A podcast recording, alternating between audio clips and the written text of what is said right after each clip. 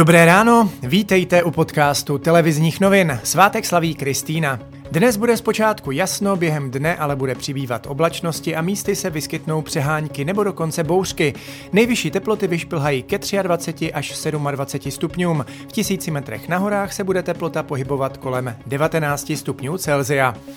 Vláda znovu zavádí celoplošná protiepidemická opatření. Od soboty tak platí povinnost nosit roušky na vnitřních hromadných akcích pro více než 100 lidí. Od pondělí pak pro ně zavádí omezení na 500 lidí.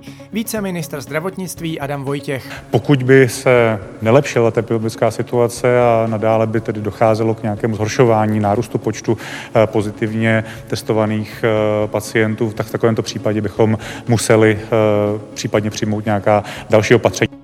Ministr vnitra Jan Hamáček označil situaci za alarmující a avizoval možné obnovení činnosti ústředního krizového štábu a vyhlášení stavu nouze. Podle Vojtěcha to však není potřeba a Hamáčkovo vyjádření označil za přehnané.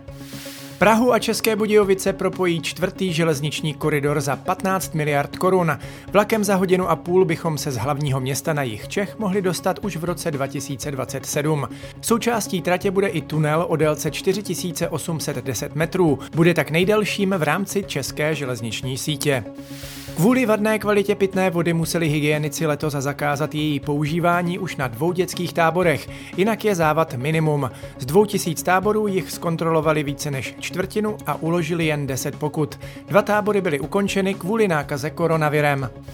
Čtyři měsíce od jmenování se slovenská vláda otřásá v základech. Slovenský premiér Igor Matovič čelí pokusu o odvolání v souvislosti s opisováním diplomové práce. Matovič vinu připouští, odstoupit však nehodlá. A ještě ze sportu.